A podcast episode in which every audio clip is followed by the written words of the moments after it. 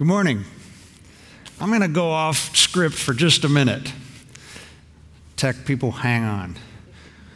I found out that for some reason, the people online this morning are watching an earlier service. So it's just us, folks. So, like, I'm going to relax a little bit and just, I just wanted you to know this is unusual. And I don't get to do this very often, but you seem far away, but I'm just going to relax and talk to you all, okay? So, that just, I just wanted you to know, I feel good about this. So, and as uh, Scott said, we're in our second week of Hope Month here at Grace.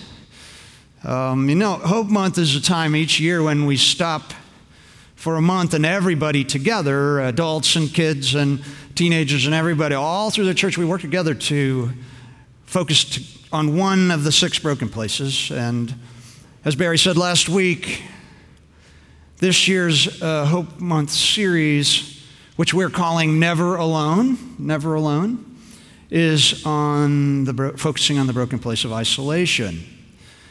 And I have to say that this broken place has become particularly relevant during the last few months. Uh, last week, Barry began the series by giving us some stark statistics related to the damage that isolation is bringing into people's lives. And he told us that they've found that the damage from isolation touches all aspects of our being our bodies and our minds and our spirits. And some of you may recall that I've actually spoken on this broken place in the past. In fact, I spoke on isolation just as recently as this past March. And every time I have talked about feeling alone, people feeling alone and isolated, I have received a virtual tsunami of responses from people who are either personally feeling isolated or from people who have friends or family members who are living in circumstances of deep loneliness. Um, and now, sadly, and can you believe it? We're six months into the pandemic.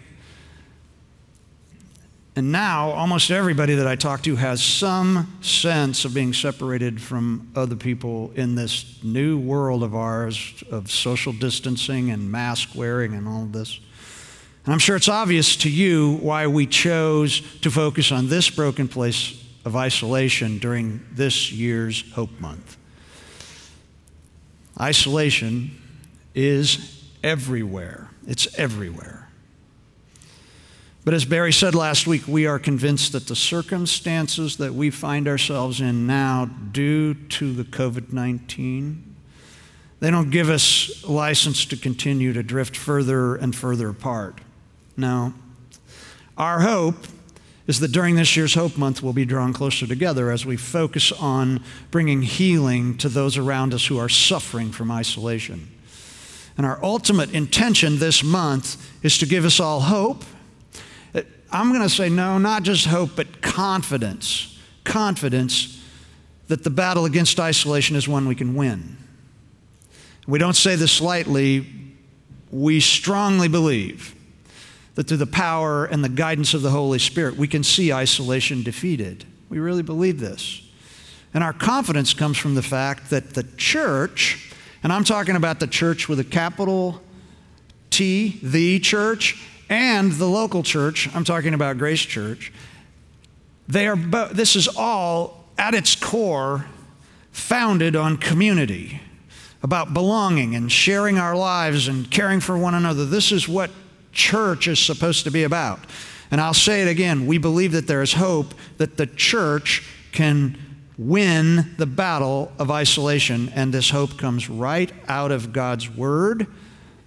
And one of the places where God's Word tells us that we should battle isolation and that we can win is found in the letter that Paul the Apostle wrote to the Christians in Rome. It's a letter that we now call the book of Romans. And today we're going to look at a small section of this letter in the anticipation of finding hope and confidence. So let's all turn in our Bibles to the 12th chapter of the book of Romans. I'm unsure whether the house Bibles are still out. I think some are in the room, but that would be page 944 if you have a house Bible. But let's all turn to the 12th chapter of the book of Romans and see what God has to say to us today about finding victory over this scourge of isolation. But before we get into this, I want to pray for us. Lord, I ask that you guide me and my words, that what we say here represents your heart, and that we are um, changed by spending time in your word today. I pray this in Jesus' name. Amen. Okay, before we get into this, I want to give you a little bit of background about the letter, the book that we call the book of Romans. As I said earlier, it was written by the Apostle Paul, who Paul was a primary leader in the early church. And he wrote this letter to Christians who were living in Rome.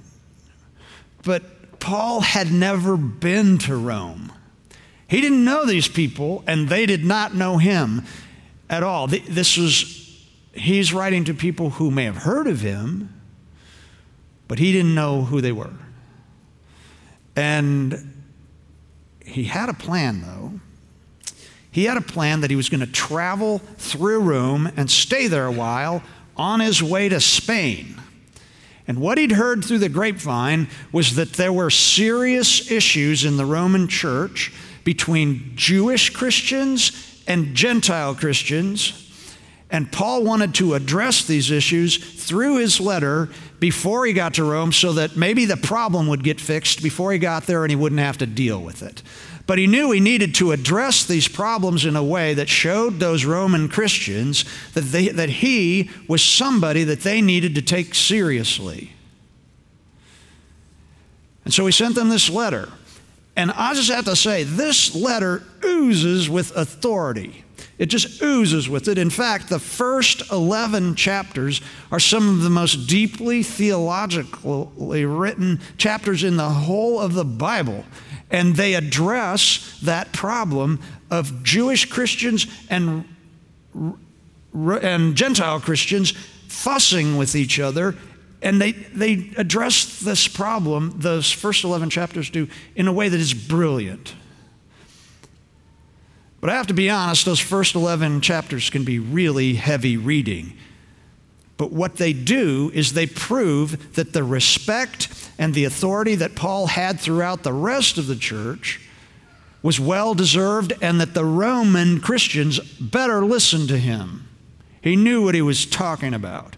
And then, right at the beginning of chapter 12, where we're going to look today, we get these words. Chapter 12 begins with these words and so.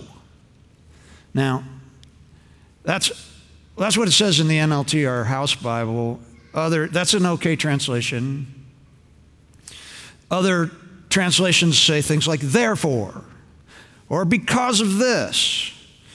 And the truth is, it's just one little tiny Greek word there. The word is oun, and oun is a connecting word that meant something like this. Now that I have successfully made my case, I've told you why Jews and Gentiles in the church need to get along. I've successfully made this case, and now you need to listen carefully to my advice about moving forward.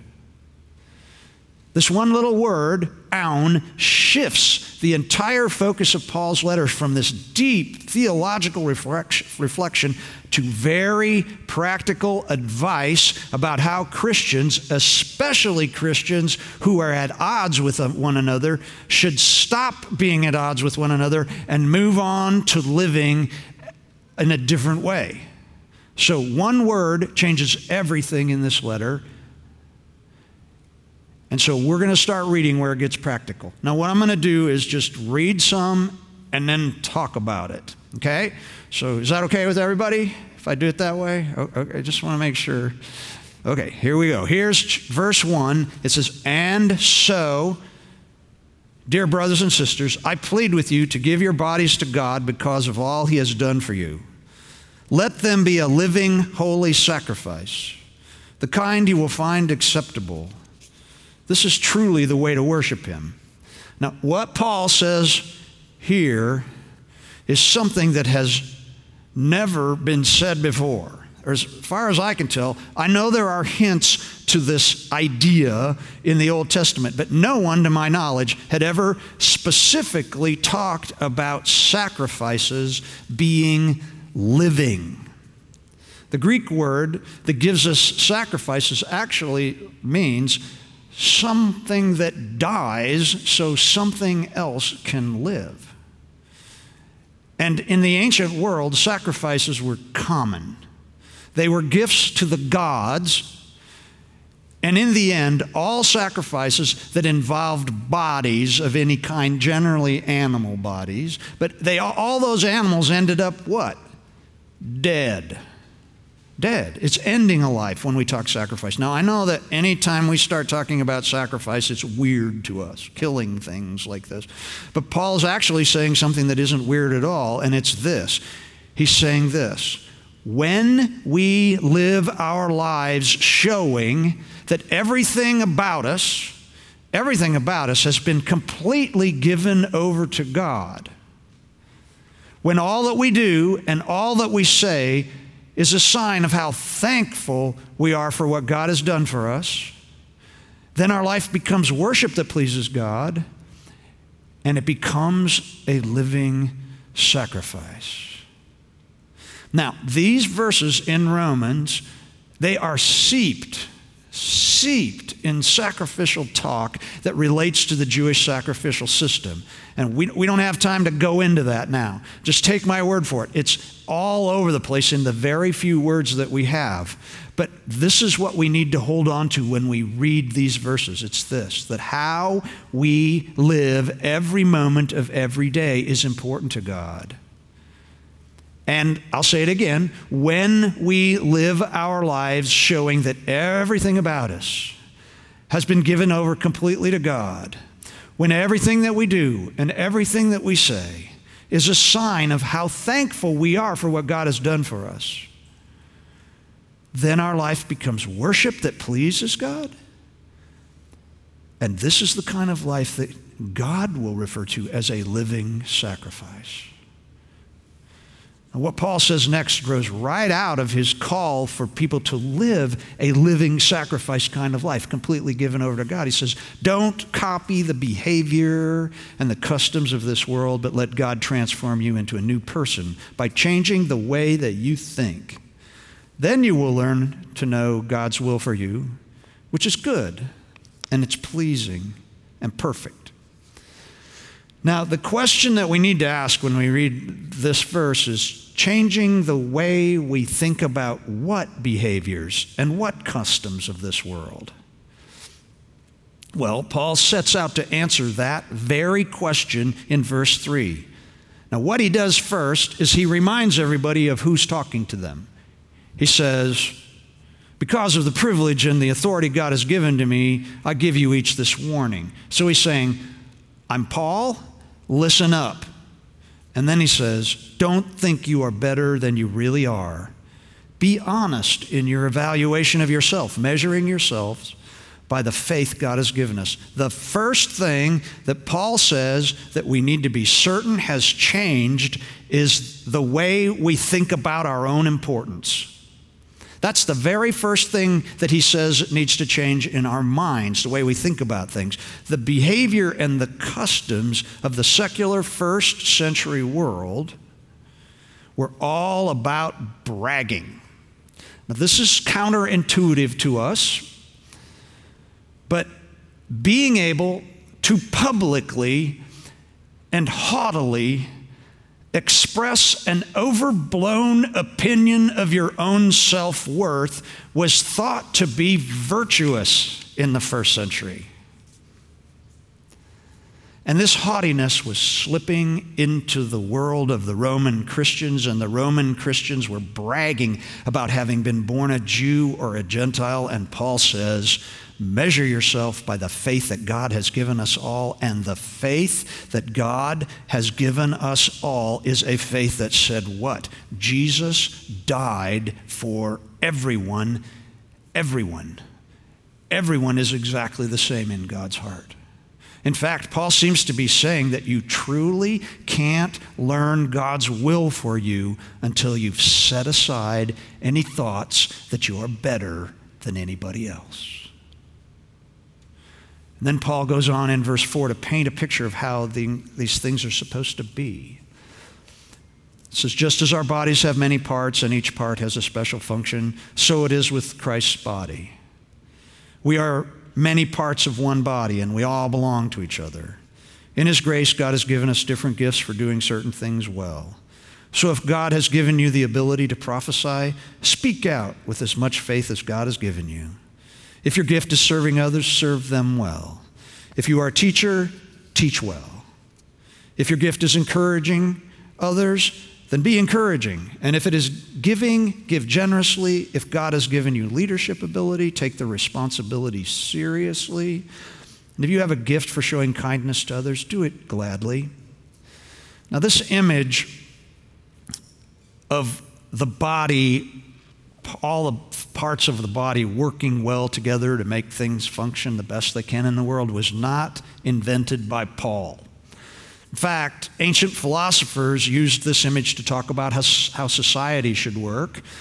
And ancient historians had spoken about the military in using this image. And so Paul was now using what was a well known image to speak specifically about the way the Christian community should work. And his point was this that we all want every part of our own bodies to function well and so does God. He wants all of the parts of his body, the church, no matter what role each part plays, to be functioning at their best. Now, you'd think that this would have been self evident to people. But Paul must have known from what he'd heard about things happening in the Roman church that he needed to remind them that we are all in this together, all of us, and no part is more important than any other part, whether you be Jew or Gentile. It's all working together. And then he says this in verse 9 he says, Don't just pretend to love others, really love them. Now, the word that Paul uses here that we translate don't pretend is the word anhypokritos. Anhypokritos. Do you hear an English word in that word? Anhypokritos. Hypocrite, you see that? It comes right straight out of this word. Now, the word hypokritos means an actor. Just an actor, somebody who pretends to be somebody that they aren't. On Anhypokritos means don't be an actor. And Paul was saying that the essence of hypocrisy, especially in the church, is when you pretend to be someone that you really aren't. When you say that you love someone and you don't care about them at all. He says, don't do that. And good, I mean, we can all relate to that. And the word that Paul uses for love here is the one Greek word that everybody knows Agape. Agape. It's the highest form of love in the Greek world. It's a word that, it's a love that when somebody does whatever is best for someone else, while never expecting anything in return. An interesting thing about agape, um, it's, it's all over in the Jewish version of the Old Testament. They use it in the Jewish version of the Old, or the Jewish Greek version. You, you see what, the Greek version of the Old Testament. When they did it, agape's in there. And it's all over in the New Testament, it's everywhere in there. But for a long time, scholars didn't think that word really existed, that Christians and Jews made it up. Because they didn't use the word very often, because you know what? Nobody ever really loves anybody that way. Nobody ever is willing to do the best for somebody else and never get anything back. And that's the way that God loves us. And that's the way we're supposed to love one another. This is a powerful concept. Paul says Christians are to love one another with the highest form of love. And then he adds, hate what is wrong. And what could be more wrong than just pretending to love somebody when you don't even care about them? And then he writes, Hold on to what is good And then he tells us what's good. He says, Love one another with genuine affection and take delight in honoring each other. Now, in the verse before, Paul used the word agape to talk about the kind of love we should have for one another. But here in this verse, Paul uses a different word for love. And the word he uses is philos. Philos, and it is a word for love between family members. We know this word, Philadelphia, the city of what? Brotherly love. Philadelphia. That's where this word was used. And uh, it's a word for the love between brothers and sisters mostly. It's a sibling love. And Paul is saying that even though you Romans, some of you are Jews and some of you are Gentiles, you're from different cultural backgrounds, you are from different ethnic groups, you look at the world differently, I get all that, but you are to love each other as family. You are to love each other as brothers and sisters. And Paul had a good reason for saying this. Um, it was very common in the ancient world in the first century that when a Jewish person or a Gentile person followed Christ, their family would disown them. And they would be shunned by their family members. And the place where new Christians went to find family was where? The church. The church. We even have the phrase, you must be what? Born again. And we're baptized. All these things are symbols of being born into a new family. And Paul is saying, you need, this is what is good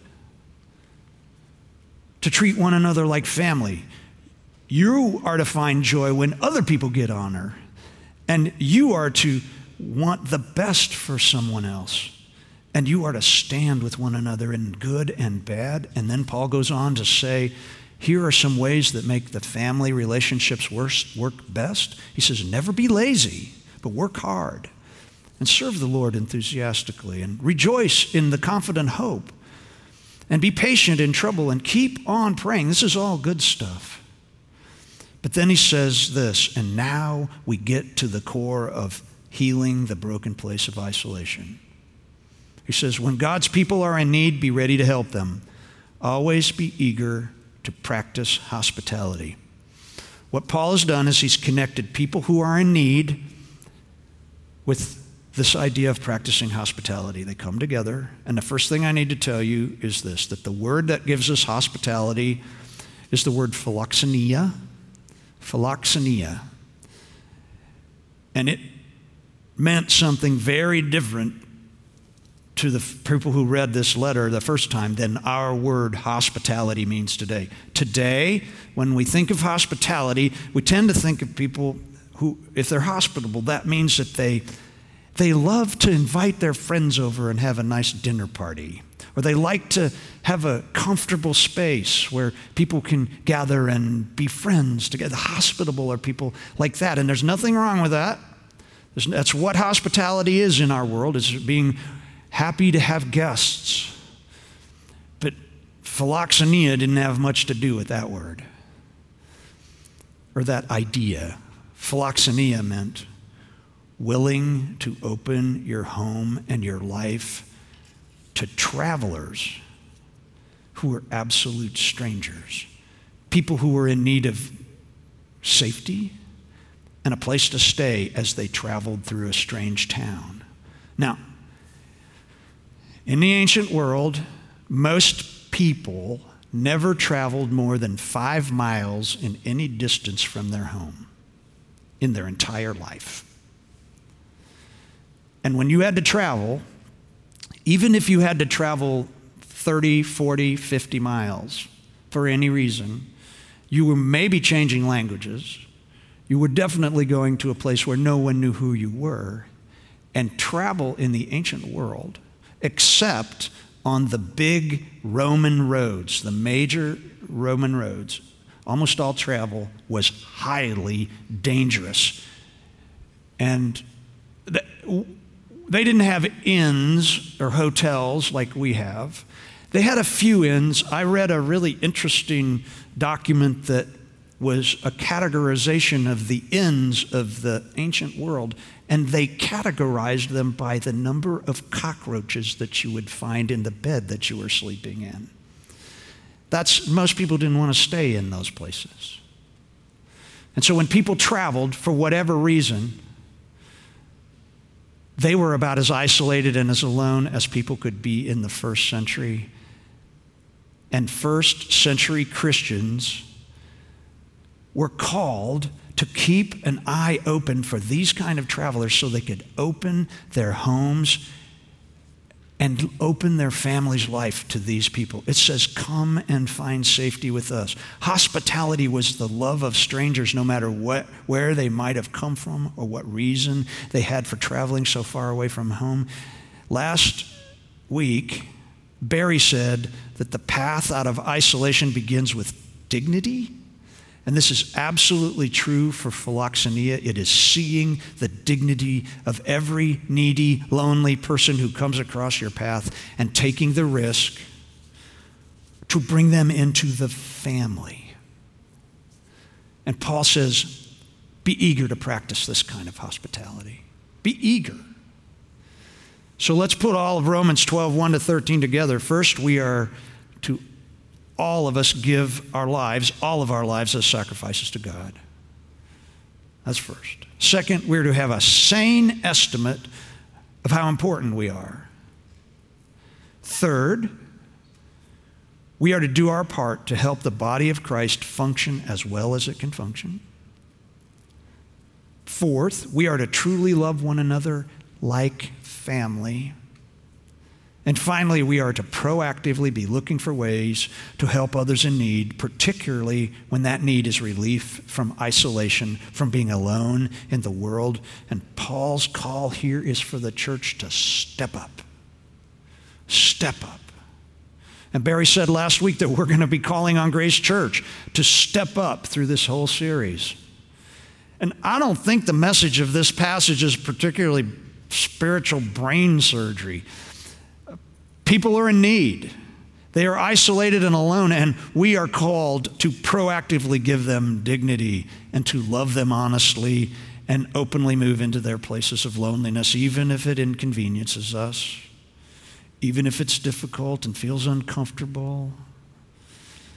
We are to show the lonely hospitality we are to live philoxenia in ways that overcomes and heals the brokenness of isolation. Now, for the first century Christians, that meant that when you see a traveler out in the street who looks lost and uncertain, you invite them into your home. And for us, it means proactively looking for ways to move into the lives of those that we know are isolated. I mean, the elderly, we're sending cards to the elderly. I mean, my goodness, the elderly in care facilities or simply alone in their homes. I had a man call me on Monday of this week who had no idea I was preaching on this sermon, this topic. He called me from Florida. He was an old friend, and his wife, who is my age, had had an, uh, an aneurysm four years ago, and she has been in a nursing home for four years. And he called in tears saying, Tell your people, tell your people that my wife has not had a physical touch in six months. And I'm not doing that well either. Please tell them to reach out to somebody and let them know that they matter. I said, okay, Johnny, I'll do it. I'm telling you. I'm telling you. And another thing that surprised me is how many young mothers have contacted me. They've got kids at home that they're having to now educate and they're trying to work from home and they just feel trapped. They're trapped. And teenagers, goodness, they've been separated from their friends and the activities that give them life for months. And they're people who have other health issues and they're constantly worried that if they go out in the world that they'll catch the virus and they're single people i've talked to single people who are terribly isolated because they work from home and they don't know where it is safe to go. And, you know, I could go on and on and on listing lonely and isolated circumstances and people living in those circumstances. But what is most important is this Paul's letter tells us straight up that it's our responsibility. It's the church's responsibility to proactively look for these people and make them family members, to offer them philoxenia, hospitality. I learned about this at a really early age. Um, I went to North Central High School. Did any of you go to North Central High School? One? Two. Okay. Well, for decades, North Central High School has had a thing called Junior Spectacular. Junior Spectacular, it may still be a thing, I don't know, but it was a production competition thing. What would happen would be about seven really talented musical people, or theater people, would all write their own one act musical play, is what they would write. And then those seven people would all ask their 50 best friends to act in it and to sing and dance in it. And once a year, they'd have the big junior spectacular production and everybody'd come and they'd judge and they'd like vote for the best female singer and all this. It was a big deal. They raised lots of money. I mean, it was a big deal. Well, when I was a junior, I didn't get asked to be a cast member by anybody. So I, you know, I didn't have a single friend who wasn't in one of those casts. But I didn't get asked. But I was in the pit band that played the music for the junior spectacular. So I had to go to all the rehearsals and the performances and play in the band. And when it ended, when the last performance ended, everyone went to one of their seven cast parties. But I didn't get asked to go to a cast party. Not at all. And I have this distinct memory, this is burned in, in my mind, that I was walking home. I lived a mile from North Central, and I was walking home in the pitch dark on a Saturday night. And I was thinking something like this Well, that proves it. I am completely invisible. I'm invisible. And I am on my own. I remember this so well. And I got home, and my mom heard me coming in, and she called out to me and this was before, you know, cell phones and even answering machines. You know, if you just called a house and if you got them, you got them, and if you didn't. And my mom says to me, Hey, Arnie Book called earlier this evening and said to tell you he'd been thinking about you and wondered if you wanted to get together. He said if you got home too late, he'd see you tomorrow at church, and maybe you two could hang out tomorrow afternoon. Arnie Book was the 22 year old youth leader at our church. Why he called me that evening, I do not know. But he called. And that call let me know that I wasn't completely invisible. Arnie Book had made a habit out of reaching out to the lonely looking kids, the ones that needed a place of safety. And I was one of those kids, and Arnie was someone who had given his life to representing Jesus and had responded, I believe, to the Holy Spirit's leading that said, Tim needs a call. And he called. And what it told me was, I am not alone. Arnie would probably say he didn't do anything special, but it was special to me. And that call still resonates in my soul. It was exactly what I needed in that moment to let me know that there was hope, that the isolation that I felt could be overcome in the name of Jesus. And that feeling of having someone reach out and touch me in that way, in that moment, 50 years ago, still makes me the pastor that I am here at Grace. I'm just saying. Now, I know that reaching out to others goes against what we're being told that we should be doing right now. We're not supposed to be risking our safety and our health to nurture others right now.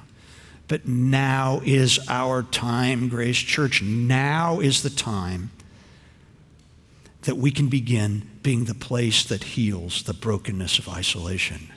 It begins with philoxenia. It's a phone call. It's a letter. It's a card to an older person. It's a bowl of ice cream in your driveway. And it can go a long way to getting philoxenia started right here. Is hospitality hard work? You better believe it is.